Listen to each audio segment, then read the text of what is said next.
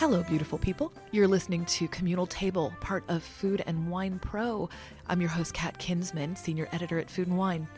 My guest today is Seamus Mullen, and he is a chef, a cookbook author, and somebody you might have seen on your television an awful lot. Um, he's been an inspiration to me for a long time uh, because he's really open about the struggles that he has had with autoimmune disease and how he used food to reclaim his body and reclaim his life. Uh, in his books, Hero Food and Real Food Heals, he deeply explores the relationship between what we put into our mouths and how our bodies feel. And he does it in such a tremendously positive and inspiring way. I just had to sit down and talk with him for a while. Come join us.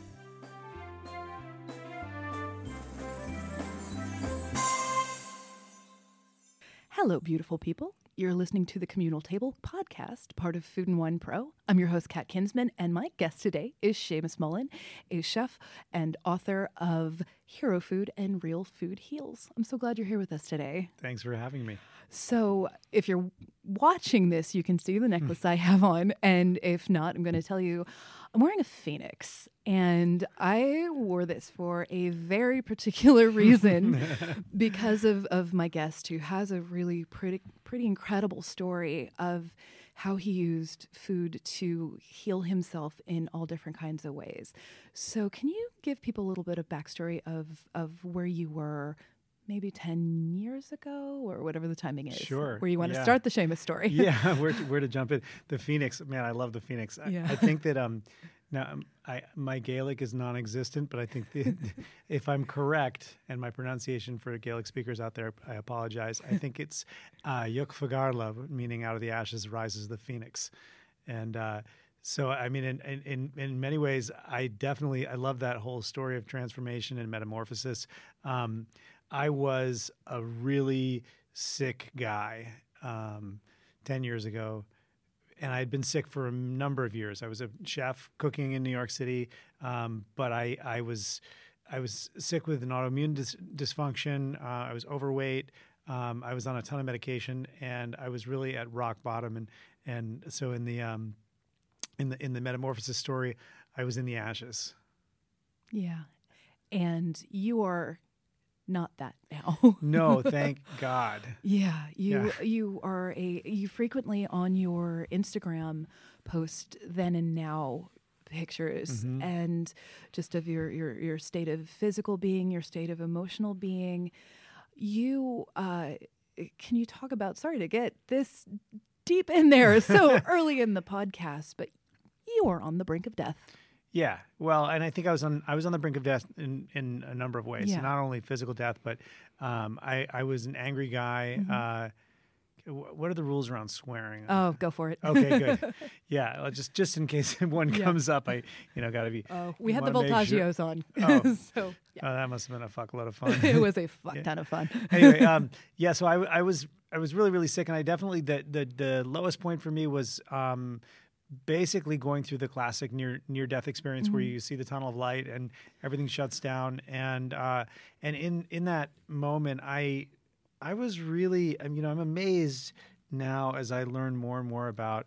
We were just talking about transcendental meditation, learn more about the, the power of the mind and and how how much more autonomy we have over our thoughts and our mind than we may think we have, um, or or over our body. We may think that we don't. We're only able to act. So we probably don't have autonomy over our thoughts, but we have. We can work on yeah, it. we can work on that. But but that that we of really are that are exactly that our that our minds are our, our brains are really powerful in, in ways that we don't even realize. And for for people who've gone through a near death experience, you kind of tap into a, a place of, of consciousness that I think you don't even really realize exists. And uh, and that's that that that decision point that that um, that ability to exercise control over uh, all of the the um, uh, autonomic elements of your body and realize you know I can choose to live or I can I can choose to die right now. It's not it's actually my choice in this case, and um, and that was a real decision to, in, in my mind when I was going through that that I realized fuck this. I'm not going to leave this place now. I'm not ready to go. I have more work to do and I made this very uh, this very I, I hate to say conscious, but conscious decision in a state of unconsciousness Yeah. to come back to this place that we live in, this place called Earth or whatever it is, and this Mhm. life that whatever whatever it is that we're experiencing, and I realized that my work wasn't done. You had also we um, we've we've gotten to speak to each other a few times about this. You had had some people who enabled you to get sick. Some doctors who let you think it was the norm to have the back problems that you had. To Yeah, you got you were kind of failed by medicine in some ways. Yeah, when I when I actually I uh, the the the person who really helped me change my life and get onto a, a good path is uh, a doctor who practices functional medicine, doctor Frank Lipman. And one of the things that he said to me when we first started working together is he said it's a and these are his words it's a fucking crime what you've been through. Yeah. He said that listen, you've you know you've gone you've been you have been um, abandoned by the by the medical community by this the medical mu- community that we that we throw people in and I was, you know, I, I was, I, I- I was in suffering and chronic pain, but I'd had a number of issues. Like as you said, I, I had spinal surgery, and, and I, when I went to see um, the first time I had a slip disc, the first time that my back started to give out, um, I my spinal surgeon told me that it was normal for guys in their early 30s to experience a, slip disc, and that back surgery was not really a big deal. And to think that in hindsight, looking back, Yeah. you know, if you look at babies, we can learn a lot. little babies. you look at babies like they they lie on their back and they put their legs and their hands in the air, and that's actually if I and they can sit there for, for ages until you turn them over. As adults, it's extremely difficult for us to do that, to lie there with our legs in the air, and and or, and if you Right. resist, to push against your knees. It's it's an incredible core workout. Mm-hmm. We are are because of the the world that we live in, um, and we sit in chairs all the time, and we wear shoes, and we don't spend a lot of time barefoot. We've kind of forgotten how to move innately. Like we're we're constantly trying to get back to what we knew intuitively as Right. as as infants. And I think if I had, you know, if I had known then what I know now about functional movement and about yoga, and um, I, I I could have completely avoided back surgery. It's, I mean, it's really the power of physical therapy is such an intense thing. Um, I went through uh, intensely last year a pelvic floor physical therapy where I didn't know that I owned hip flexors before that. But uh, once you sort of learn to deal with your hip flexors, Yeah, it's yeah. such a thing. But um, being sick, so just for backstory for, for me, and I'm still dealing with some of this endometriosis and a gut con- condition called SIBO and some other stuff uh, The that has- famous SIBO. Ah, SIBO, man, uh, it's a small intestinal bacterial overgrowth, which is it's it's really tough to kill. Um, but I hadn't ever been so in touch with with my body until I got sick and sort of hit some really pretty dark places along there, and had to actually listen to it in my my mid 40s and there was a conversation that you and I had that actually really really changed things for me. Um Seamus has written a couple of books. Um the one that I'm thinking about in particular is called Real Food Heals and it's a lot about being kind to your gut Mm-hmm. and these foods that you can eat that are are not foods of deprivation that are foods that are living and breathing and, and, and beautiful and you said a thing in in this interview where you were saying i eat as much as i want of these foods that i know are good for me. And that unlocked something for me because i had always thought before about eating in this mindful way meant meant just portion control of mm-hmm. little things that are specifically designed for that. And it freed me to enjoy food in a way. And how did you get to that place with with food where food did heal you? It, it was a process. I mean, I was lucky in that professionally, my all of my experience was was coming from a place of learning how to make food taste really good. yeah Um, but the irony is that I didn't know very much about how food impacted my my health, my well being, and I got really used to feeling like shit all the time. yeah And when you're used to feeling like shit, um, I was actually having this conversation this morning with with a, a friend of mine. We were talking about dairy, and you know the question is, It's a rough should I eat me. dairy or should I not eat dairy? And there's there's I don't think there's any um, there's no hard and fast answer to that. It really depends on on on the individual. And I know for me, for instance, I don't. If I eat dairy, I don't have like some horrific response. Mhm. So I don't really notice that if I eat dairy, I don't. It has a negative impact on me. Right. But what I notice is when I don't eat dairy, Mhm. I suddenly feel a lot better and I feel Right. very different. And I think that that's something that's very hard for us to to really reconcile because it's difficult often to understand that you might be going through life feeling uh, subpar and you could feel Mm-hmm. a lot better and you could perform a lot better and you could think a lot better and you could be a lot happier and less angry if your body actually you were caring for your body when you're when you're constantly making things tough on your body Mm-hmm. and not in a good way i mean it's good to be tough on your body it's good to have you stress. it's good to have healthy stress but it's also really good to care for your body and not to create chronic like paper cuts and on your soul. uh, on your soul, yeah, and and um, or on your tongue, or on the webs between your fingers. Oh my God. So, yeah, that, and that's kind of what when when you're not really. Um, when you're not aware of how foods are making you feel, Yeah. it's very difficult to be to to be aware of how foods make you feel when you're looking through you know life through a cloudy lens. But getting to a point, and for me, it was really about going through a classic elimination diet Mm-hmm.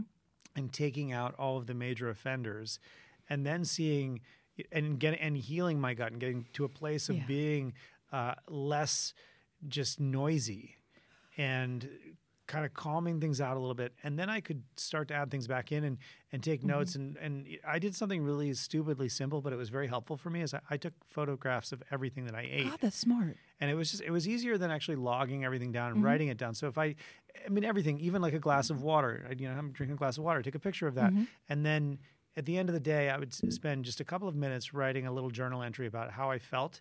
And if i consistently felt crappy then i'd look back and look at the things that i'd eaten and see if there was a correlation Yeah. and uh, and one of the things that that became really clear to me is that when I was eating really oily food that had a lot of canola oil or had processed oil, I felt terrible. Yeah. When I ate a lot of sugar, I felt good, and then I felt terrible. And and I started to recognize all these places that sugar was hiding that I didn't I didn't think I was eating a lot of sugar, but realized that It's I was. sneaky. Yeah. And and the other thing that I realized is that if I wasn't sitting down and having a meal, just actually a meal, Yeah. I was eating much more than I thought I was eating at the end of the day. I was eating far more much. I mean, I didn't. Th- I was always kind of not hungry, but not not hungry. Yeah. And it was a. It's not a great state. And now what I what I do is I, I generally don't eat until the middle of the day. This works for me to not eat until the middle of the day. And I'm quite hungry by the time I just ate a meal uh, like half an hour ago, 45 minutes ago. That was the first thing I've eaten today. I went to the gym. I had a busy morning. I was uh, quite active, but I felt totally fine. By the time that I had my lunch at three o'clock in the after or two thirty in the afternoon, I was very very hungry. Um, but I ate it slowly, and I didn't eat a huge lunch. And immediately after eating it, I was actually hungry again. I'm like, "Ah, I still want to eat more. and then I gave it a minute and drank a glass of water, and then I was like, oh, I feel great now. Yeah, listening to your body is such a hard thing to do. And you did one of the most masochistic possible things you could do to your body, which is be a chef. Oh, Chefs, God, yes. Nobody is worse to their bodies, I, I think, than than chefs because you you have to taste everything. You're having little bites of things all day. They're, the the hours are Mm-hmm. awful. And um, if you don't mind talking about this, and if you don't want to talk about that, that's fine. We had had a previous uh, conver- like panel discussion um, where you talked about being the angry chef and like clearing the past and Mm-hmm. Yep. stuff. How much of that was driven by your body? Can you talk about that that kind of behavior and where that came from? Yeah, well, anger is um, anger is something that you see happen or, or, or appear a lot in in kitchens and professional kitchens. Um, and it's I think it's driven by a number of things. It's driven by the high stress of the environment.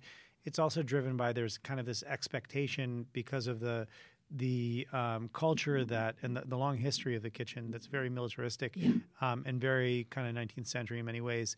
Uh, that the only way to manage is through is through fear, um, and yelling and screaming are a big part of that.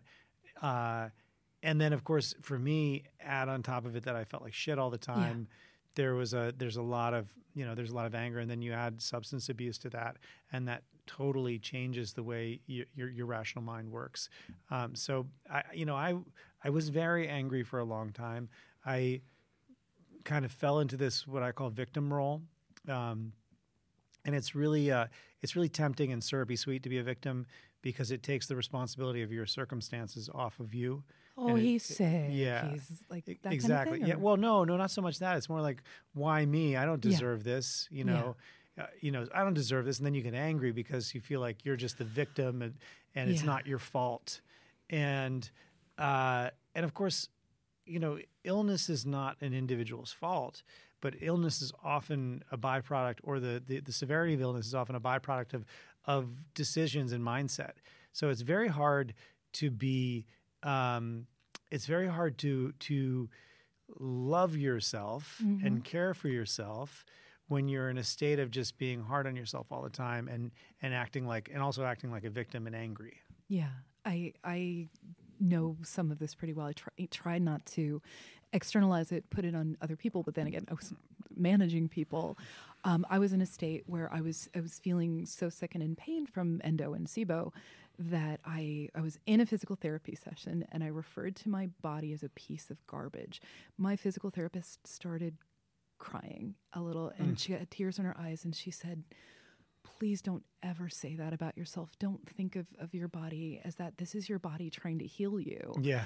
And it, it struck me because I could tell, like, oh my God, this person loves my body for me more than I do at the moment. It was a really incredibly, mm-hmm. thank you, Stephanie Stamus Beyond Basics Physical thank Therapy, you, um, who is an incredible uh, human being. And and that was hard too because I realized I, I during that time I wasn't being the friend I could be. I wasn't being the wife I mm-hmm. could be and stuff because I was just feeling you know mad at my body that whole yeah. time it's a hard thing to get past and especially if you are well if you're in a situation like a chef and you have seen this this behavior modeled for you if you have seen people act out physically in the kitchen um, and you're just going to repeat it because that's a valid way to do it. How do you switch out of that to the people around you if you're still working with the same people? Do you come in one day all of a sudden hey I, i'm still Seamus and i'm nice now or i'm yeah. how do you how do you how do you make that pivot? Uh, you know it's it, i don't god that's a very good question. It's really hard. I mean there's there going from a state of self-loathing, which yeah. is very difficult, very and, real. yeah, and it's real. I mean, I you know, I, I for many years I hated the meat vessel I was living in. Yep. And and and I understand that. And hated the way my clothes felt on me. Mm-hmm. Um, I hated looking at myself in the mirror and mm-hmm. what I saw. Like, and that's not uncommon. I think lots of people go through that. Mm-hmm. You know, body dysmorphia and all of that. And to me, it was really driven by this state of constant inflammation and feeling like shit. Yeah, and when you and when you feel like shit all the time, um, it's very difficult to love yourself and love your body because you're mm-hmm. because this is this thing that's making you feel like crap. When I was able to start to make positive changes in in mm-hmm. my life, um, physically, that led to positive emotional changes and behavioral changes. Um, I I lost slow the better I felt, the less I had interest in doing in in in in, in behaving in ways that were damaging to myself mm-hmm. physically, um, substance abuse, for instance. Yeah. Those are things that that I knew were were damaging, and I didn't I didn't want to I didn't want to beat up what the progress I was making. And then as I started to feel better, and as I started to get like these glimmers of hope that I could actually change the direction of my of of my health. Um, I, I had a sense of, of gratitude mm-hmm. um, and gratitude for the opportunity to, to live a life that wasn't in pain again. Yeah. Uh, and that really shifted the way that I thought about, you know, it's the people around me. Um, and I, you know, New York is hard. New York is a fucking pressure cooker, and oh, you, God, yeah. you know, you get on a bicycle and you try to ride through traffic, or you get in a car, and it's everyone is angry all the time, and um, uh, I know I know um, that, Louis C.K. Although you know he's a bit of a fallen angel, mm. but uh, he had an incredible uh, piece that he did once about. Um, he had this like stand-up skit where he talked about driving the car when we should be the most compassionate and we're actually complete assholes. Like imagine, oh you know, getting into the elevator with somebody and you know, telling them that you wanted to kill them and whatever because they just bumped into you. Right uh, there's this no in New York. There's just so much, and it's not just New York. It's the world that we live in because we live in a world where it's everybody's doing a thousand things at once, yeah. and it's very difficult to put everything in your life on pause and just have a conversation. But I found that like if I could try to be a bit more present in whatever moment that I was in, and put away the extraneous things. So if I was having a conversation with someone, put my phone down and try to have the conversation as best I could. Um, that it was a little bit easier for me to shed some of that anger. And yeah. it, it's a process. And I, I mean, I, I, still deal with it on a daily basis. I'm yeah. still, I'm still an angry asshole sometimes.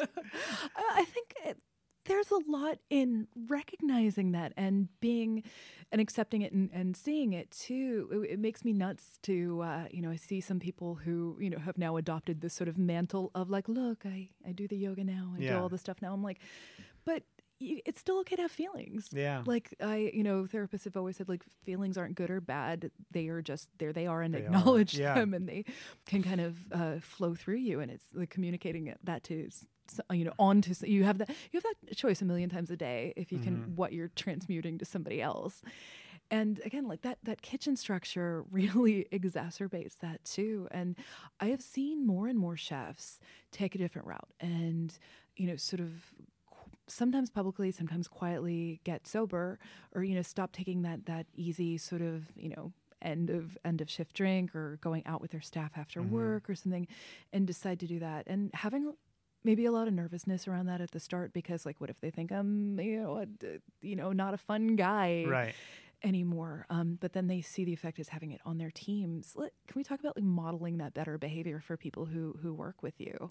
Yeah, well, I think that one of the great things about about positive behavior and self love is that it, it is contagious. Yeah, Um, so and and there's I a quote difference. you on that all the time. By the way, I, you, you have no idea how often I quote you on Oh, things. good, But that is that is definitely one of those things. Yeah, it's like conta- there, there's positive contagion. I think Yeah. that that's I think that's a good thing to remember because if you if you see somebody, we, maybe we call it inspiration, but Yeah. I, I like to think of it as, as being more than just looking at someone and being like, oh, I'm so inspired by what the, what this person has done or, or does, but rather I like to think of it as as um, you know, I want some of that to rub off on me. I want to catch that, and uh, and that accountability too of, of being around creating community. I mean, I, I the journey that I went through is not a remarkable journey, as much as it may seem like it was. I I was able to, with the help of so many people, reverse an incurable autoimmune disease and, Yeah. and get off of tons of medication and get back to a place of really being comfortable in my body. But I did that with a lot of help and uh, a lot of determination on my behalf. But it's not unusual. A lot of people, there are so many people that are suffering unnecessarily Yeah. that can do that. Um, so you know, recruiting recruiting the the the, the team around you, recruiting your community to to um, and, and encouraging them to rather than have a cigarette break, have like uh, you know have a have a conversation break, have a meditation break, um, have a walk around the block break, you know.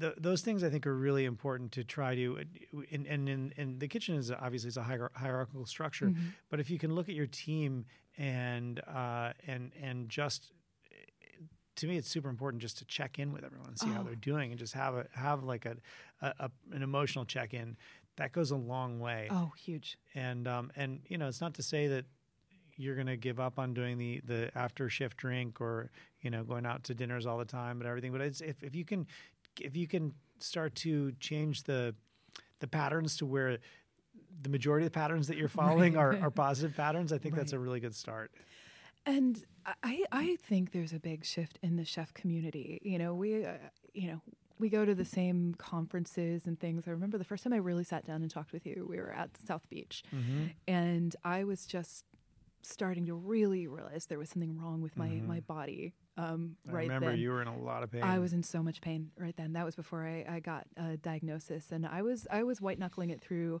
that time. Um, I was at a couple of points like curled up in my hotel room because I, I didn't understand what was what was happening while I was in, in so much pain. I remember seeing you during that, and I think maybe you saw something that I needed to, to talk about because you were you were talking about um, cycling and things. But I there was a moment that um, I run across a lot with with chefs and or with just people who are, are struggling with stuff. When you see somebody who's going through those things, um, I get asked by a lot of, of, of people who don't know how to go to the people in their in their kitchen or in their lives and say like, "Hey, there's something going on here. Um, can you talk to me about it? Like how to open that conversation? How did anybody open that conversation with you, or did you, or how do you open that with people you can see are struggling? It's hard It is. I mean, it's empathy. Yeah. You know, um, it, it's genuine kindness and concern. Um, y- it's something that you also have to understand and be very aware of the fact that there's only so much that you can do. yeah. You know, we, we've, Yeah. we've both lost friends to to suicide, and We that's sure a have. that's a that's you know that's a real uh, real tough place because you you always question is there anything else I could have done and of course you you Yeah. can't you have to forgive yourself and understand that there's nothing you're, you're not Yeah. it's not your fault um, there's nothing you could have done but you you I, I think what's really important is to to try to meet meet whether it's somebody that's going through a physical challenge um, or, or an emotional challenge and oftentimes the two are completely intertwined and we, Mhm. we, we don't like we think of this is where health starts like the chin, the chin down and we Oh. you know and it, and we don't and we separate all of this but um, there's there's not only is there a physiological correlation um, uh, the gut biome and and and Yep. and, and uh, mental health is and neurological inflammation is completely intertwined Absolutely. um, but meeting people and understanding if you see you know somebody you're concerned with and you see that they're not in a good place just checking in with them and and just kind of like coming to their coming to where they are meeting them where they are and just listening. I mean i think that's the most important thing you can do. And ultimately what that person decides to do with your with your support and and the ear that you lend them you can't really you can't control that yeah. there's only so much you can do The- and yeah, and you have to f- forgive yourself for whatever it goes. I mean, the, where I've come to it on this is um, as I was going through a lot of the physical stuff, I took um, training for crisis text line. So you go through 30 some hours of, of training. And I just want to shout this out for anybody who can write it down for themselves or for some, or anybody who needs it. It's 24 7, and it, you just text 741 741 um, 24-7 somebody will be there at the other end of the line to listen. And what they say is they get people from a hot moment to a cool calm. And also it's it's it's great on a whole lot of levels because you don't have to i hate the phone myself personally talking on the phone but um, you can have a quiet conversation. It's for people who are going through something where they it's a danger for them to be overheard say if they're in a domestic situation or at work or something you can just text in there. Um, but the training that they gave us was for somebody who you're really worried is potentially going to harm themselves, like the escalation of questions, and having that very direct uh, ask sometimes because it's better than the alternative sometimes. But not, ev- I know you can't save everyone, and that's a really, really hard lesson I Yeah. had to learn. And it's being compassionate with yourself about what you can do and what you can't do. yeah yeah, It's very it's very tough. It's Yeah. really really really tough. Yeah, and then also taking you take care of a lot of people. This is a thing that I see as an observer of really because you you live your life. Um, y'all should look at his Instagram and uh, the things that that that Seamus does, where he's riding 300 miles to help other people. Um, really talking openly about s- the physical struggles, about things, and then and showing sort of where he was able to take his body then and where he, he can take it now. The thing that comes with that is when you're a very publicly sort of work in progress person, yeah. a lot of people come to you. hmm And how do you take care of yourself when you're taking care of the world? Well, I don't think I'm taking care of the world, but I you know I I certainly you take care of more people than you know, honestly. well, that's I'm glad to hear that because I think that that's that's really important to me. I, I very very strongly believe in in in um, in karma and paying it forward, and it's not like I'm I'm trying to work out some karmic debt, but but I, Oh, I am. yeah. Well, I don't know. I I really you know for me I, I derive a tremendous amount of of fulfillment, and my ego is very fulfilled Mm-hmm. when I, I hear that I've been able to help someone else Yeah. turn their life around, honestly. and that's huge. I mean, that's really it means it means a lot to me. It means much more to me than if I. That's to me. That's a greater sense of purpose in in in life. You know, it's not a, it's not about earning a, uh, a certain amount of money or having uh, X possession or whatever it might be, but but if there's an ability to help other people, because I mean, I, I till I'm blue in the face, I will praise Dr. Frank Lipman who helped me, um, not because he gave me some miracle pill or he fixed me, but he taught me that I could take care of myself. Yeah. Um, and he was a he is still he's a very good friend and is a teacher to me. Um, and I I'd like to think that I'm able to then play that role in Yeah. some other people's lives and with some people it's to a greater degree and with others it's it's to a lesser degree um, but it's it's something that I, I've also been very fortunate that in this world that now is a there I'm in- this kind of great community of caring people that are all about taking care of other people Yeah. and taking care of themselves as well. That I'm, I'm connected to a lot of people that that are very knowledgeable and uh, think outside of the box and don't take the conventional route immediately to pick the lowest hanging fruit, but Yeah. are, are are very intelligent about how they think about treating illness, and um, and I, I'm you know I, I love to be able to connect other people. So Yeah. so if a friend comes to me and says, I, you know, I have a very good friend of mine, my closest friend, his wife has been um, has been going through some health issues, and they initially thought that she had was having a heart attack, and, and then her, her arms are going numb, and all this, and she was kind of shuttled from one specialist to another with zero, you know, oh, her her heart's fine. Okay, we'll send her to the neurologist. Her brain is fine, Yeah. and she's got real, she's dealing with real pain and and real chronic uh, issues and so I, I was able to spend some time with her and then think about who's the right person for her to talk to make some introductions and you know she's now taking a very different approach to caring for herself and and and, and making progress and that's you know that's something that I, i'm fortunate to be plugged into a community of people that that that are very smart and caring um, but there's also a point at which you kind of have to draw the line Yeah. I can't respond to every. I try to as best I can, but I can't respond to every bazillion request that, that that's asking for. You know, what do I need to eat, and what's what's my diet? What should my diet be? And the reality is, I can't answer that. I can't tell someone what they need to eat because You don't know their body. I don't know their body. Their They- tests, their yeah, levels, their exactly. And ultimately, even with um, working with a really good nutritionist or or doctor of functional medicine, Mm-hmm. it comes down to the individual. How do you feel? Like, how do you actually feel? And until somebody knows how to answer that question, how do how do you feel in the relationship that you have with food? Um, they, it, it, they're they're never going to really progress past being ill. And, and everybody's body is so so different and i realize with with SIBO like it looks a million different ways like Mm-hmm. my trigger foods are so different than anybody else's Yeah. and um, a, a thing that i've had to really uh, contend with is forgiving myself for having bad days when i'm not Mm-hmm. uh, feeling okay because you get to a point where you think i've solved it. I've done all Yeah. the things. Here i am. And then you know recently like i've been feeling really cruddy again and i have to figure out how to do that. And it's it's emotionally very disappointing because i, f- I thought like ah i thought that was in the past. I thought i tackled it. How do you how do you do that? How do you um, respond in those moments when you know do you feel like you need to constantly put on an air of like no it's all great now or do you let yourself be a human No, I definitely let myself be a human. I mean, I, you know, th- this past year has been a really stressful year for me. I've had a lot of a lot of really challenge, ser- serious challenges I've had to go through, and it's it's okay to sometimes feel like shit and Yeah. just allow yourself to feel like shit.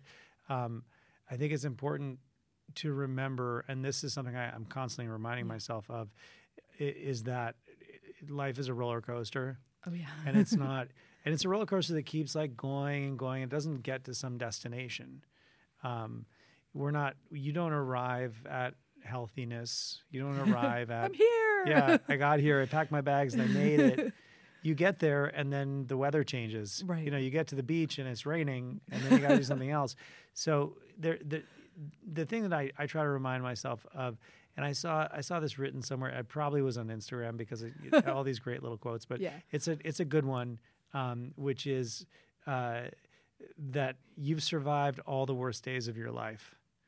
Um, True. So the number of times that I have felt like, oh my fucking god, this is the end of the world. Yep. Everything, the world is collapsing on me. Then something miraculously happens. Six o'clock comes around and people stop sending emails, and it's Friday, and until Monday morning, you get back to being, you know, nor- life isn't so bad, and then Monday morning it all starts up again. and- Right. But there, there's there's a moment of like just kind of disconnecting and realizing that none of this is going to kill you. This shit isn't going to kill you yeah and and to it's okay to feel terrible and feel overwhelmed um, the the real challenge and my brother has been in my life really helpful in reminding me of this is that he's all, my brother's very practical. He's very pragmatic. He's all- he if i had a dime for every time he said block and tackle but he's always like you just got to block and tackle. What does that mean? I don't even know what it means because i'm not a sports person. No well yeah i didn't realize for a long time Or that it is that a was, sports i think yeah it is a sports a sports sounds very um, football-y. Exactly, but hi- his his whole his his whole approach is okay. If you've got a thousand things to do, just knock two things off the off the list, Mm-hmm. and then look at those things that you've done and pat yourself on the back because you've accomplished a lot. And maybe that's all you can do today because sometimes even crossing off a couple of big ticket items from your from your to do list takes so much emotional uh, just energy to Yeah. do it. It leaves you completely devoid of any capacity to do anything else. Yeah, it's. I get overwhelmed by what they call buffet syndrome. Yeah. Like this, this, Oh, this. and oh, what do I do? Oh my god, the Yeah. kindest thing. I- Honestly, I know I probably have I talked love about that. this. I've never heard that buffet. Oh my syndrome. god, That's so somebody. great. well, Yeah. and especially like I got diagnosed with ADHD in this past Uh-huh. year and start went on medication for that, and it's Uh-huh. really, really helped with with some of of that, that buffet of. syndrome. Yeah, because I was like, I can focus on this task, and it's been a really, really great Yeah. thing. Because I would end the day feeling like super crap because I did a little of a bunch of things, but didn't get Yeah. to completely cross off anything. Yeah. So that's that's really huge. Yeah, it's sort of like the. I al- also think of um, like I, I like to remind myself of of of the Japanese tradition of focusing on one task and doing it really well. Um, I'm not very good at that.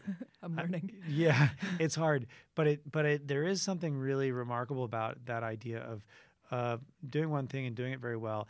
And I, I I know that for me to get good work done in that environment really involves putting the phone down Oh god. because the phone is this constant like dis- distractor. It's like constantly pulling you away. Yeah. You know, th- and the iPhone. Someone once pointed out to me that the iPhone, if you look in the back of the iPhone, the, the Apple logo is an apple with a bite taken out of it. Yeah. It's literally the original sin. It's temptation. it's temptation. you know, it's the it's the image of temptation that you're mm-hmm. constantly being tempted to something else, which makes it really difficult to have a sense of accomplishment because you're you're you're never really a thousand percent focused on Yeah. the the, the task at hand. There was one point uh, in the last like half year, and I realized like, what are all the ways that um, people are trying to get in touch with me? And I came to email, Twitter DM, Instagram DM, Facebook DM, Signal, WhatsApp, text, and phone. Postcard. Oh my god! No I- postcards and letters. uh, pro- fr- probably from my dentist or Right, something. exactly. And I was like, that's, and I was beating myself up that I wasn't able to sort of address all of this. And then I realized, well, no, there's just too many yeah. things. Um, I was asking, I had um, Yasmin Khan on Mm-hmm. on the podcast, and she was saying she deletes all her social apps at the beginning of the weekend and puts them back on her phone on Monday. And Oh, thought, wow. like that's really smart. Oh, and Slack, I forgot about Slack, which oh is yeah. um, I, that's. uh, I've heard of that. I actually really, really like it because it cuts down on email significantly. Uh-huh. Um, but what does what does a really good self care day look like for you? Oh yeah. Well, so I I have a house in Dutchess County in the Oh, yeah. woods, God, that's great. uh, and it's really really beautiful, and it has there's no cell service. oh, same. yeah. My, I have a Yeah. place upstate, and yeah, no, cell. cell service, and for all intents and purposes, there's no internet either. There's really crappy satellite internet that, that doesn't really work for anything. That's great. So it's a it's it's really I try to go there as often as I can, and and um, what I love is that when I get there, I I put my phone down. Mhm. Um, and I don't really have this fear of my phone not being fully charged, or like where is my phone, or it's got to be on me at all times. Um, so a, a really good day of self care for me is is cooking, exercising, uh, maybe a little bit of reading, watching a movie, um, being in nature, being outside, going for a hike, going for a walk, going for a bike ride, um, tinkering, just cleaning, vacuuming. I love to vacuum. really, Oh my god, I'm like an I'm yes, I there are few things that I enjoy more than the sound of dust going up a vacuum cleaner. that's such a chef thing. I feel like. Yeah, I really love I love What- that. Okay, There's so what's your favorite vacuum? uh well, I'm taking endorsements right now. Um, no, I, I love I love Sponsor yeah, spon- Miele. I love Miele. I have I have two Miele vac- vacuum cleaners. That's nice design. Yeah. really, we've got a, a Dyson pet hair back. Oh yeah, those are great too. I had a Dyson for a while, but I found that it was just too complex. I like the simplicity of the Miele. Yeah. That and are you a, a mopper, a sweeper? Or? No, I hate doing that. I hate laundry. I hate making the bed. I mean, I make the bed, but I don't like to make the bed. Yeah. Um, I can't stand folding laundry. I don't mind doing laundry, but Oh, folding laundry I can't I stand. okay. If you, my, luckily, my husband is a very neat person, Uh-huh. and I actually put it on our wedding vows, like Oh, about really? my Yeah. various messinesses and stuff. Uh-huh. but he's he's so great about like his own stuff, ironing and folding, and luckily he does like the household stuff, Uh-huh. like the napkins, the you know all that stuff. But just heaps of my clothes everywhere, and uh, sorry about that, Douglas. You're a saint, Douglas. He's he really, really, truly is. Um, I weirdly painting is the task for me. We've been like painting a house, and that's been really like that repetitive task. It's, like it's- therapeutic. You really, oh, it's so good. I just painted a whole kitchen black, like chalkboard paint, wow. and with glossy cabinets. Uh-huh. Oh God, As I had seen it in Rachael Ray's test kitchen ages Uh-huh. ago, and it's the most calming, beautiful thing in the world. Oh, good to know. Yeah. So, so then, okay, on this ideal day of self care, what are you cooking for yourself? Um, gosh, you know, it really depends on what time of year it is, but Yeah. I, I do a lot of, um, uh, I love to grill and I love to Oh, yeah. cook vegetables outside and cook things really slowly. Um, and braises and I mean, tons of vegetables. I, there, there's so many things that I, I, whenever, whenever I can cook outside, I love to cook outside. yeah. Um, and I'm a fire person. Yeah, me too. So I've I've got um, grills and things outside to cook with, uh, and I don't know. I just like to. I, I love having meals with lots of people. You know, Yeah. big big big family family meals. Um, uh, and and uh, you, I mean, you won't find any bread. Um, but you will find lots of fish and meat and veggies and lots of deliciousness. So, what is that meal that you have when you're like, okay, I need a reset. I am going to make this. Like, what is your your your go to dish for just like my body needs to feel better, my gut, my my spirit, my whatever. Like, what is that? What does that food look like? What's it served in, Mm-hmm. and how do you eat it?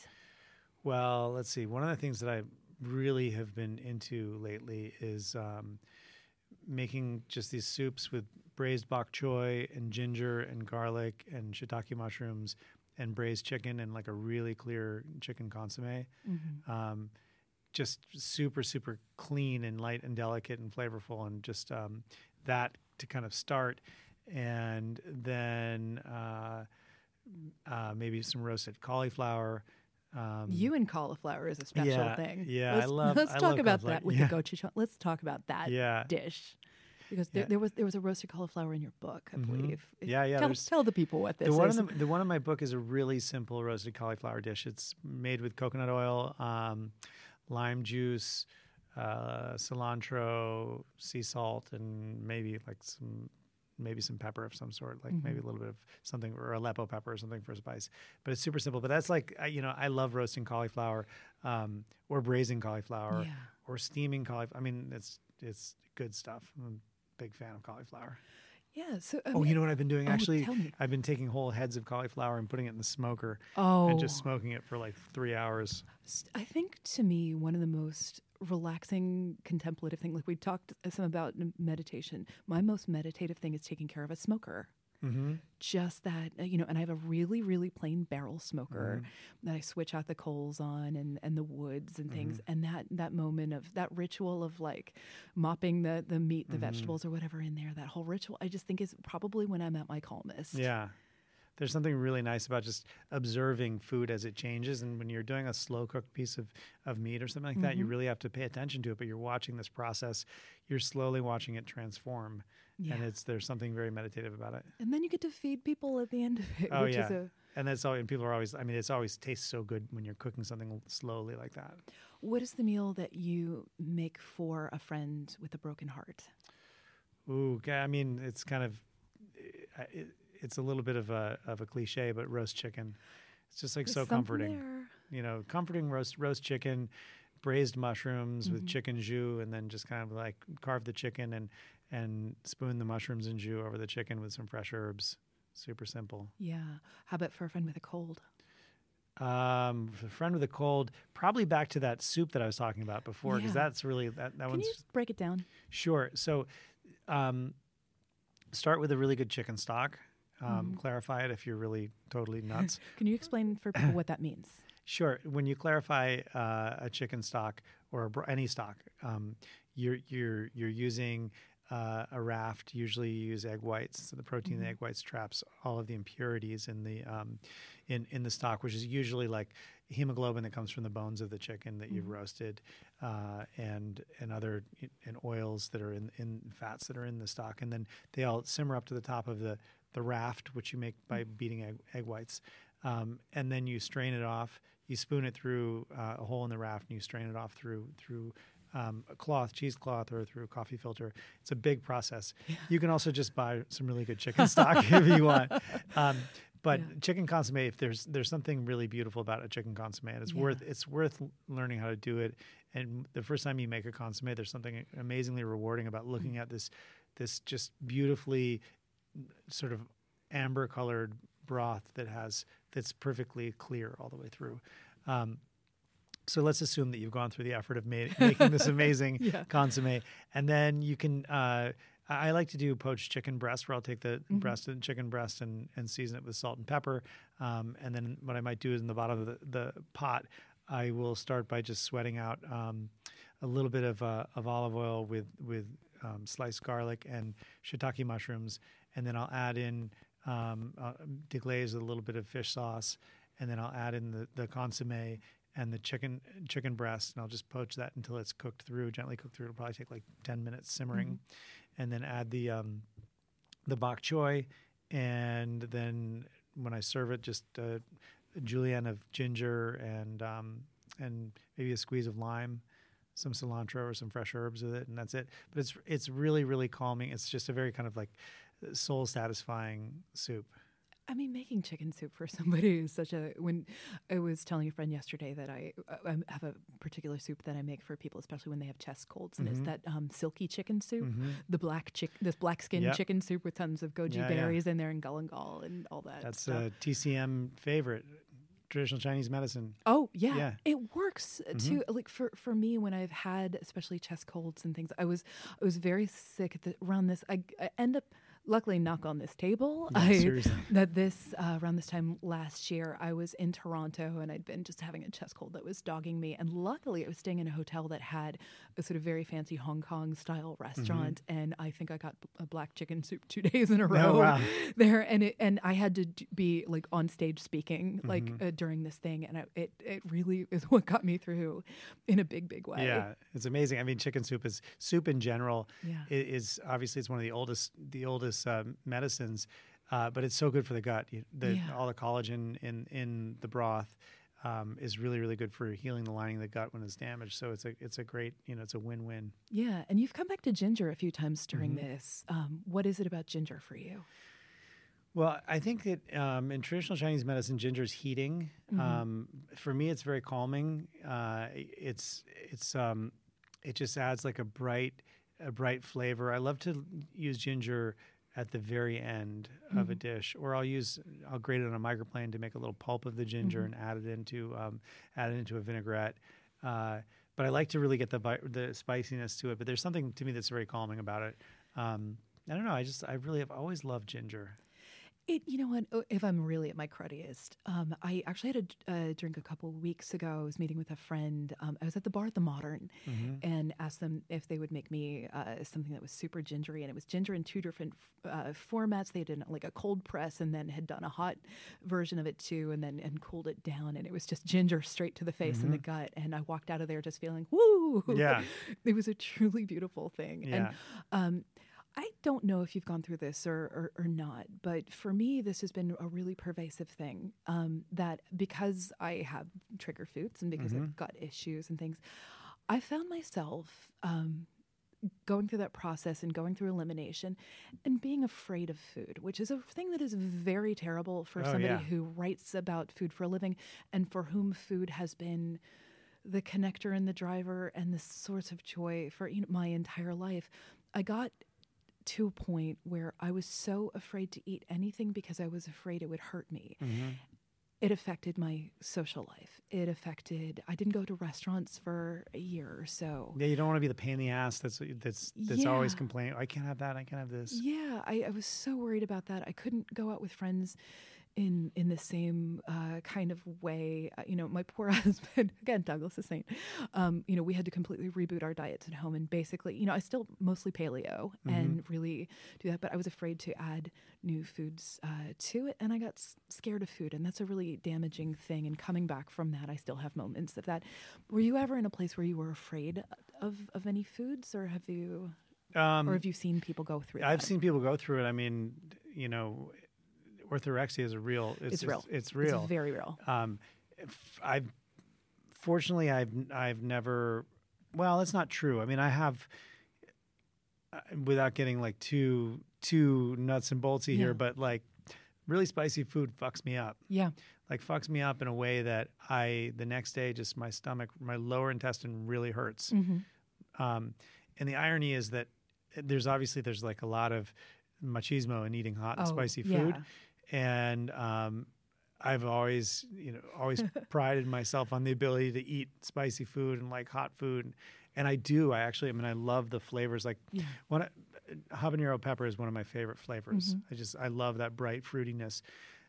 I know how when I'm cooking for myself to mitigate it so you, you still get the pepper flavor Yeah. and and and it's not overly spicy and, and I'm totally fine with it. But um, that combination of pepper or dried peppers and oil Mm-hmm. to me is a killer. Like Szechuan, Szechuan food will it kills me. Like Yeah.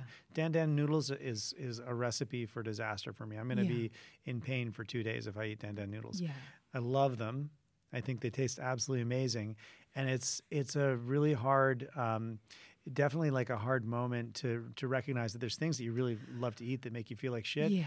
and so then you end up being kind of scared of it. I was just in Bali not too long ago, and I, I went to this amazing restaurant called Nusantara in in Ubud, and it was, I mean, this was like phenomenal food, but I knew as I was eating it Yep. that I was going to feel terrible the next day. And of course, I, I did. Like, I don't sleep very well. Um, spicy food totally interrupts my, my, my sleep. My hands start to hurt. I get, I get swollen joints. Um, and then I have like a day, a full day of like pain in my gut. And uh, so it, it, it's hard when I travel and eating food that I'm hungry and this tastes delicious and I really want it. And as I'm eating, I'm like, it's so good. I know this is going to fuck me up. I shouldn't eat this, but it's so good. And then I do. And the next day I feel like crap again. You know, I, I actually was going to ask you about traveling. My nutritionist and I, like, she's Victoria Albina. She is a tremendous, healing, beautiful person who loves all bodies. And she taught me about harm reduction. If it's the difference between me being hungry and just sitting in my hotel room, like shaking and feeling sorry for myself, Yeah. frankly, um, and eating the thing, eat the thing. And because I know it's not going to kill me, I'm going to feel terrible. Yeah. But to go ahead and eat that, and maybe not eat all of it or eat around in in kind of the way um, that I can. But that, how do you take care of yourself when you travel? You travel so much. Yeah. Well, I mean, what you just said is really useful. Like, be be aware, be cognizant that it's, you're not going to feel great when you eat it, because then when you don't feel great, you know why that is. Yeah. And you can kind of you can file that away in your memory bank and know that next time maybe it'll be a, you'll be a little bit more uh, prepared um, and might prep some food in advance to take it with you on the airplane. Um, uh, it, it is hard. I mean, it, to the best of my ability, I try to I try not to eat garbage. Um, sometimes it's inevitable. I mean, I when I was flying back from Bali, when I flew to Bali, I took some food with me. Yeah. But I was flying back, and I didn't have the ability or the. I mean, I probably could have if I really made a priority out of it. Uh, pack some food, but I I didn't. And you know, you're on a you're on airplanes for 25 hours, and all you're getting is really terrible food. And I I, I didn't feel great for a couple of days as a result of that. Um, so you know i try to as best i can when i'm seek out in advance if i'm gonna if i'm traveling someplace try to do a little bit of research before i go to know where are the places that i can eat um, and and uh, and then what on- the road I mean it really depends on where i'm going to because Yeah. if i'm going to like a, a to a great dining city like charleston south carolina Oh, yeah. or if I'm going to Los Angeles or if I'm going to London, there's obviously going to be great options. Yeah. Um, not so often when you go to some of the other places in the world that aren't great options. And then you're kind of stuck and you kind of have to figure it out. And I think it's okay to just, if you live in this fear of food all the time, that's just as damaging as, as, as eating, you know, the food that might cause you some discomfort. Um, I, I often say sometimes the healthiest thing you can do is eat the slice of fucking pizza or have Yeah. the donut yep. because if you're going to sit there and just worry about how a like how this is going to derail your your all your best intentions or you're going to be it's going to make you feel really crappy or then you're going to feel terrible about yourself because you ate ice cream and you shouldn't you should have enough self-control not to eat ice cream like those that's that's like far more damaging I, I realize I you know I definitely have gotten into phases like that and I'm just stealing joy from myself Yeah. and I'm not going out and having the experience. I mean, I realize the the sanest thing I can do for myself is to have that backup food like, you know, shout out to RX bars because mm-hmm. I know if nothing else I can always have one of those. So I have them in the lining of all of my suitcases. That's You- smart. Yeah. Yeah, I usually have one in um, in my purse Mm-hmm. somewhere because I, I know otherwise, you know, if it's if it's between like not eating, you know, having that, like Mm-hmm. you know, it really kind of saved my sanity. I thought, if nothing else, that you know, I can I can feed myself, and Yeah. you know, and they're they're they're pretty great, and you know, they really saved me in a lot of hotel rooms in, Yeah, in yeah. places. I remember the first trip to New Orleans after sort of uh, af- after my nutritionist said, well, you know, I took the SIBO test, and they're like, wow, you have a terrible, terrible case of this. Oh God. Yeah, and uh, yeah, that was that was not fun. Um, but going to New Orleans and with a bunch of friends, we have a tr- trip we go at Easter every year, and thinking, how do I tackle this city that I love, where all this stuff is around every corner? And I realized, okay, I'm just I have to do it in a in a joyful way still. So I'm like, okay, I'm going to have a French 75 at the French 75 bar because I would be so mad at myself if I didn't do that. I realized I never feel bad when I eat oysters, so do Oh, that. great. Yeah. Yeah, so maybe I'm not having an etouffee somewhere, and Yeah. uh, you know, or, or having some of those other things where, like, God, I want that thing. The bread is rare in most places; it's rarely worth it. Is what I've Mm-hmm. Yeah. realized.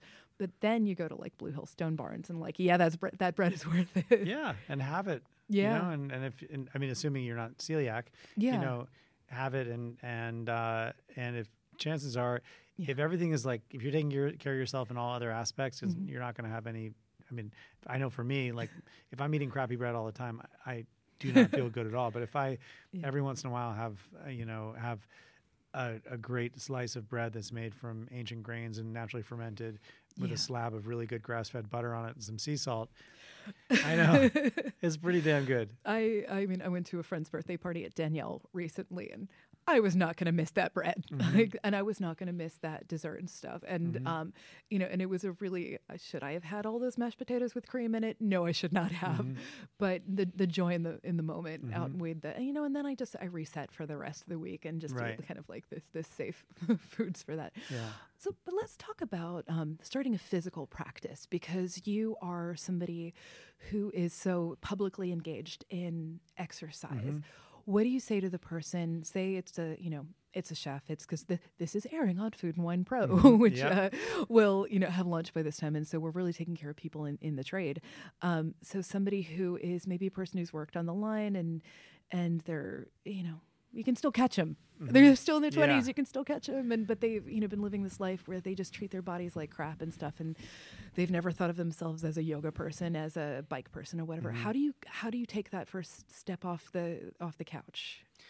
Yeah, it's hard um, because the beginning, oftentimes, if you've never really exercised before Mm-hmm. or you haven't had a practice of exercise for a while, you the first few times you don't feel great. You know, you're very sore, you're really tight, and then Self-conscious, You have, yeah, maybe? exactly. You're self conscious. Like if you're a big dude like me and you're showing up in yoga pants. all right, maybe I'm not showing up in yoga pants, but um, you know, th- there's definitely uh, you're, you're gonna you're gonna feel a little bit crappy at first Yeah. but you got to stick with it and then get over the hump.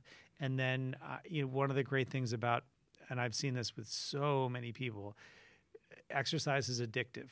Mhm. It's an addiction, and there are good addictions. Yeah. It's a healthy addiction. And for people who have struggled with substance abuse, it can often be a really great way to supplant that that um, that that high Yeah. and and and and it's in, in a way that um, you know that really is just all about taking care of yourself and pushing yourself and beating yesterday and being better than you were the, you know the, the day before and um, and that I mean one of the great things about movement and one of the horrible things about being a professional chef is that as a professional chef we tend to just move in a couple of patterns yeah. and so you're repetitive things. yeah, it's repetitive, and you're usually doing the same sort of thing. And it's funny how most people think it's like, oh, you're chopping with your knife, and you're just doing that. It's actually more like, no, you're bending over t- in like an inconvenient little space in the kitchen to grab uh, uh, a, a rondeau that's full of, um, you know, lamb shanks, and then pull it out and.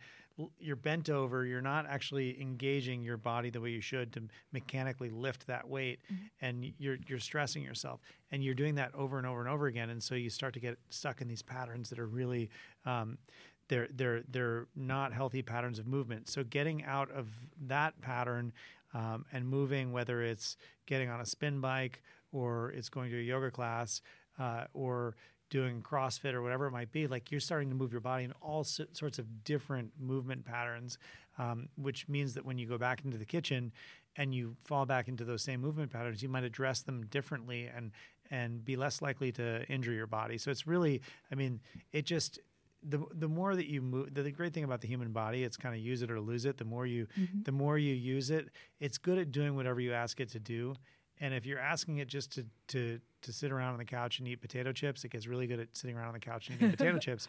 But if you ask your body to jump up onto a 36 inch box over and over again you'll be amazed that eventually you'll be able to do it. Yeah. and you and and and when you can do it the the the um proprioception, the the the knowledge of where you are in time and space, your body is in time and space, will carry over to everything else that you do, um, to how you sit in a chair, to how you uh, to speak, how you speak to your colleagues, how you carry yourself, even your your physicality. And there's amazing, like I I've seen this happen with so many people who have been who've gone through transformations from when they were maybe they were overweight or they're dealing with addiction or they were they they were ill. And the body language is this sort of like hunched over kyphotic state of shoulders rounded forward and kind of the classic like looking at your phone and being very you know protective of yourself. And then as they start to open up and learn how to be in their bodies and move their bodies it's almost like this unraveling um, this metamorphosis of the wings kind of coming open Yeah. and suddenly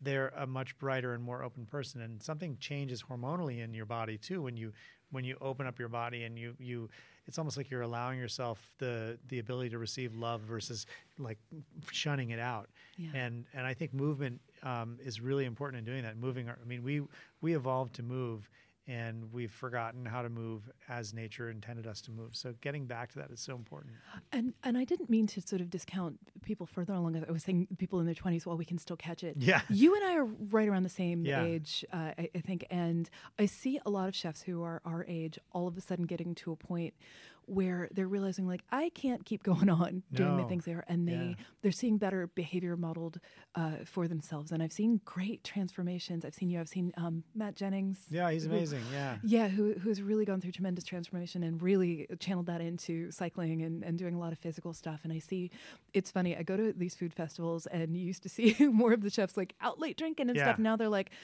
I got a yoga class at Yeah, six a.m. yeah, exactly. and you know something that I really press for at more and more food festivals, um, and that you know I've seen put into action at places Mm-hmm. is like having a sober space, and more and more uh, places are, are uh, doing that. They're doing like the early morning, um, you know, AA meetings. Mm-hmm. They're doing yoga classes. They're they're doing all this healthier stuff. That is, is the perception has changed. Um, so so much, and it, you're, you're you're right that it is. Yeah, it, it's had, it's had to change because it's just not sustainable. The way you know the the way that guys like Matt and I came up in the kitchen. I mean, Matt changed because he was going to die if he didn't change, Yeah. and I changed because I was going to die if I didn't change. Yeah. and um, and Marco Canora. and Marco and George and Yeah. you know so many people that were just that that it's very easy to fall into patterns that are destructive behavior patterns in our industry because we didn't have role models that we had very few role models in our industry that He burned out or died. Yeah, exactly. Exactly. They burned out or died, um, and fortunately, that's changing. And and I, I I hope that the younger generation of cooks is now recognizing the importance of actually caring for themselves. Can they they can they there's sustainability in in their career if they care for themselves because if they don't there is no sustainability there is no longevity and that's what you know uh, all of us have kind of figured out that if if, if we just can't you know, I'm almost 45 and I can't, there's no way in hell that I would be able to continue to burn the candle at both ends Yeah. the way I did for, for years. Can we talk also about how there are a bunch of you, and I think uh, you know I, I have in my head a canon of you who have done this particularly, who have turned that flipping the switch into exercise into raising money for hungry kids. Can you talk about that Mm-hmm. Yeah. kind of work? Yeah. So I, I, I've been really, I've been involved with um, Chef Cycle since the beginning, which is a division of, of No Kid Hungry. And um, we started with a ride from New York to DC uh, five years ago, I think. And that's now grown. It was, I think there are maybe 20 of us or 25 of us now. There's like 300. I think we had at last count. Um, riding 300 miles in, in three days um, to end childhood hunger in America. And I think as chefs, we've always i the the number of times that that we are asked to do a charity event and donate our time and donate our food, and we always say yes because we that's part of you know that's what we do. And we, we went we, i think everybody who goes in the hospitality business goes into it because they really care about caring for other people True, yeah. um, and providing for other people. And so it's a it's kind of like a it's a no-brainer to think that we need to um, whether regardless of what the charity is we can we can donate our skill our what we do. Um, but this idea of actually getting chefs moving on bicycles to feed kids we all feed people in our in our professional lives um, but the people who in this country who need nourishing food the most, um, we're not touching them, and they're not coming into our restaurants, and their their families are not coming into our restaurants. And so the the, the notion that we could actually have an impact where every dollar that we raise could provide ten meals to a kid is something pretty remarkable. Um, and at the same time, if we could supplant the notion of going out for drinks after work for actually going on a bike ride as a as a group um, is a it's it's it's a it's a positive win also for our community. Um, so it's been great because it's really fostered positive behavior, um, camaraderie, uh, this notion of team and accountability. People are uh, trained together to be able to do it, and at the same time, raise a tremendous amount of money that goes to, towards solving what Billy Shore calls a calls a, a fixable problem yeah. in, in, the U.S. That's a good um, man, right he, there. Uh, he's a very good man, and the, and and he and Debbie are incredible, and they've done so so much work, and they've done a great job of of rallying and being just this incredible positive voice to get chefs moving and to create this this. Um, this i mean it's just like a, it's, it's, as i said it's a win-win uh, we we spend uh, three days together riding um, 300 miles it's a it's a monumental task for most people to be able to do it's an incredible um, uh, like bucket list uh, like it's like running the marathon yeah. for, for someone and, and to be able to do that and afterwards just just to to have the satisfaction of, of having trained and realizing that your body can do this and getting through it with the support of your your your friends and colleagues and at the same time you are making such a positive contribution is is something that's just amazing. I love that. What would you say if sitting across from you was 10 years ago, Seamus? What would you what, what would you want him to know? I, I think I would want him to know that there there's a different way to live your life. Um, you know, if I was sitting across from Seamus from 20 years ago, mm-hmm. I'd have a lot of advice for him. Tell him, yeah. Yeah, I mean, I would tell him first and foremost, dude, do yoga. Start doing yoga every day. Um, and not that I think that yoga is some panacea for health, but it's it's an amazing practice that quiets you down, takes you away from the the craziness, and allows you just to be in your mind and your body in mm-hmm. space. And um, and then the physical practice of yoga really is just as you know you, are learning about your hip flexors well yeah. you know the the hip flexors have so much to do with spinal health and the spine is the center of your body that keeps you upright and uh, having open hip flexors and having a strong core and strong psoas muscles is so integral to spinal health and um, i would have told you know 25 year old Seamus to really focus on that but if I was sitting across the table from myself 10 years ago, I, I would have I would have told myself to not despair that um, that there's a difference between being sick and being a sick person. Yeah. And that I needed to stop thinking of myself as a sick person, but as somebody who had an illness. Yeah. And as someone living with an illness, it's a solvable problem. It's a it's a task that I could take on versus if I was a sick person, if I was just a sick person, I was going to be a sick person for the rest of my life. You told that two year and a half ago me, and it sunk in and it really changed my perception of yeah. my own body and how I was dealing yeah. with it. And it, it really, I can't tell you enough how much of an impact that you've made. And your words also, and your book, I've shared with a niece of mine who is going through uh, a thyroid thing, and uh, sending her your book has changed how she approaches food and her body. And I want to thank you for that. Oh, well, I'm so glad. You know, the thing yeah. is, is that I, don't you know I don't have all the answers. No, well, you know that's aw. Damn it. I'm gonna start crying too. I I don't you know I don't have all the answers, and what works for me is not like some. It's not like some like golden rule, but I think the greatest thing that I can offer oftentimes is is empathy Yeah. and hopefully a sense of inspiration that if this this fucking asshole can do it then, then so can i you know Yeah. so and i and i think that's really really important because when i when i um, was at my darkest Yeah. I really what helped me get out of that was seeing other people Mm-hmm. who um, who had done remarkable things and overcome remarkable o- obstacles, and uh, and so now hopefully I can be that person to other people, um, and uh, and and and I would you know I'm very I'm uh, truly indebted to the people that. Um, that helped me, but then some some of the people that helped me uh, don't even know that they helped me Yeah. They have no idea um, and and just learning their stories um, was so hugely hugely beneficial to me because it made me realize uh, that okay there is another way of of living living my life Yeah. And here I'm giving you a chance to be selfish. what do you want from the universe? What is the thing that you want that you can say, that you, you can let yourself? It's hard to let yourself say the thing you want sometimes if there's something that you feel comfortable or slightly uncomfortable asking the universe for. What is it? uh, to help me learn how to quiet my mind i have a i have um i definitely suffer from anxiety and and yeah and um you know for all of the things that i do really well for taking care of myself when it comes to food and movement um, i kind of have that figured out. I know i got that dialed in. I know how to take care of myself. I sleep like shit. Same. you know Well, I, actually, I'm getting better. good good. I, and I, I I mean i would like to say that i am too but i'm not.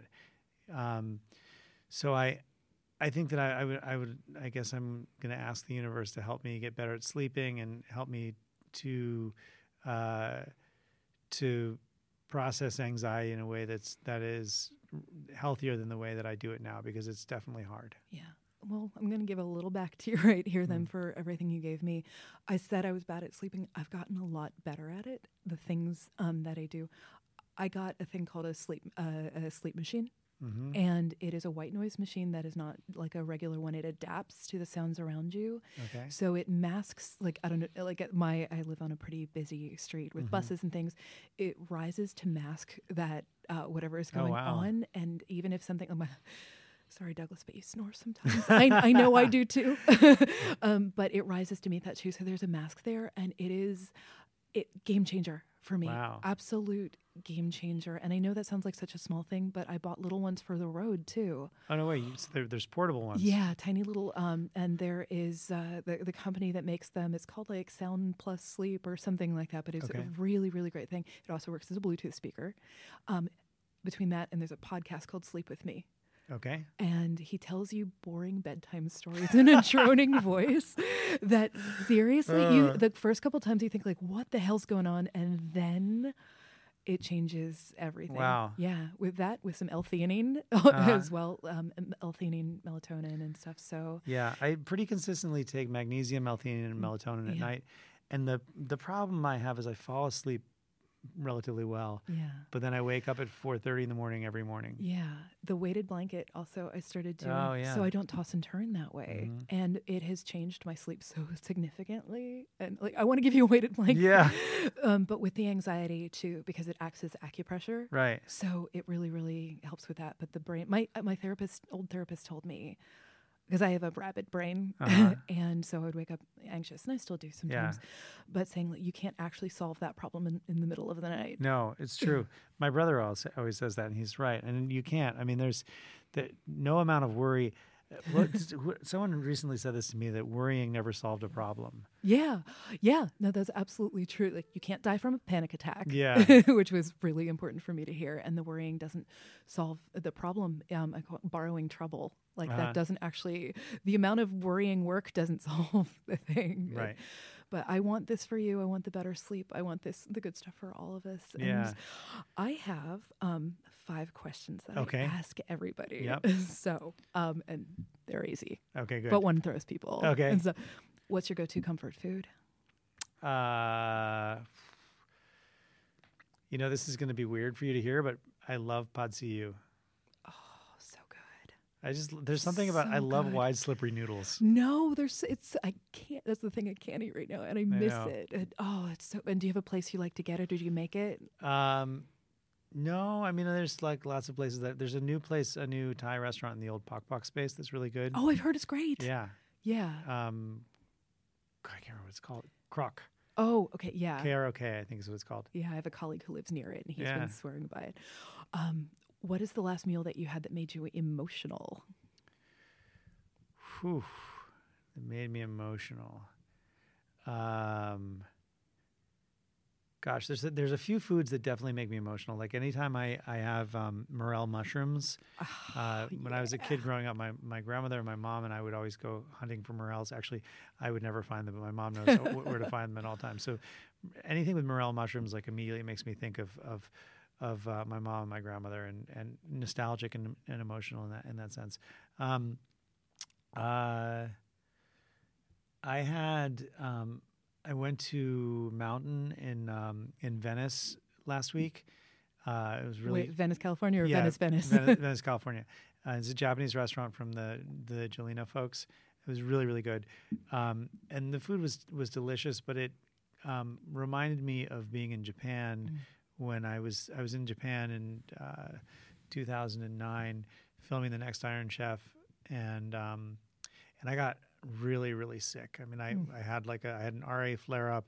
We were filming the show, and I I had I was having a flare up, and I slipped and fell on the floor, and I couldn't get off the floor, and it was Oh. just, and I came back and had spinal surgery the day after I got back from Oh flying my from God. Japan. So it was like it definitely. It, I mean, I have a real deep love for Japanese food, Mm-hmm. um, but it's I I have this.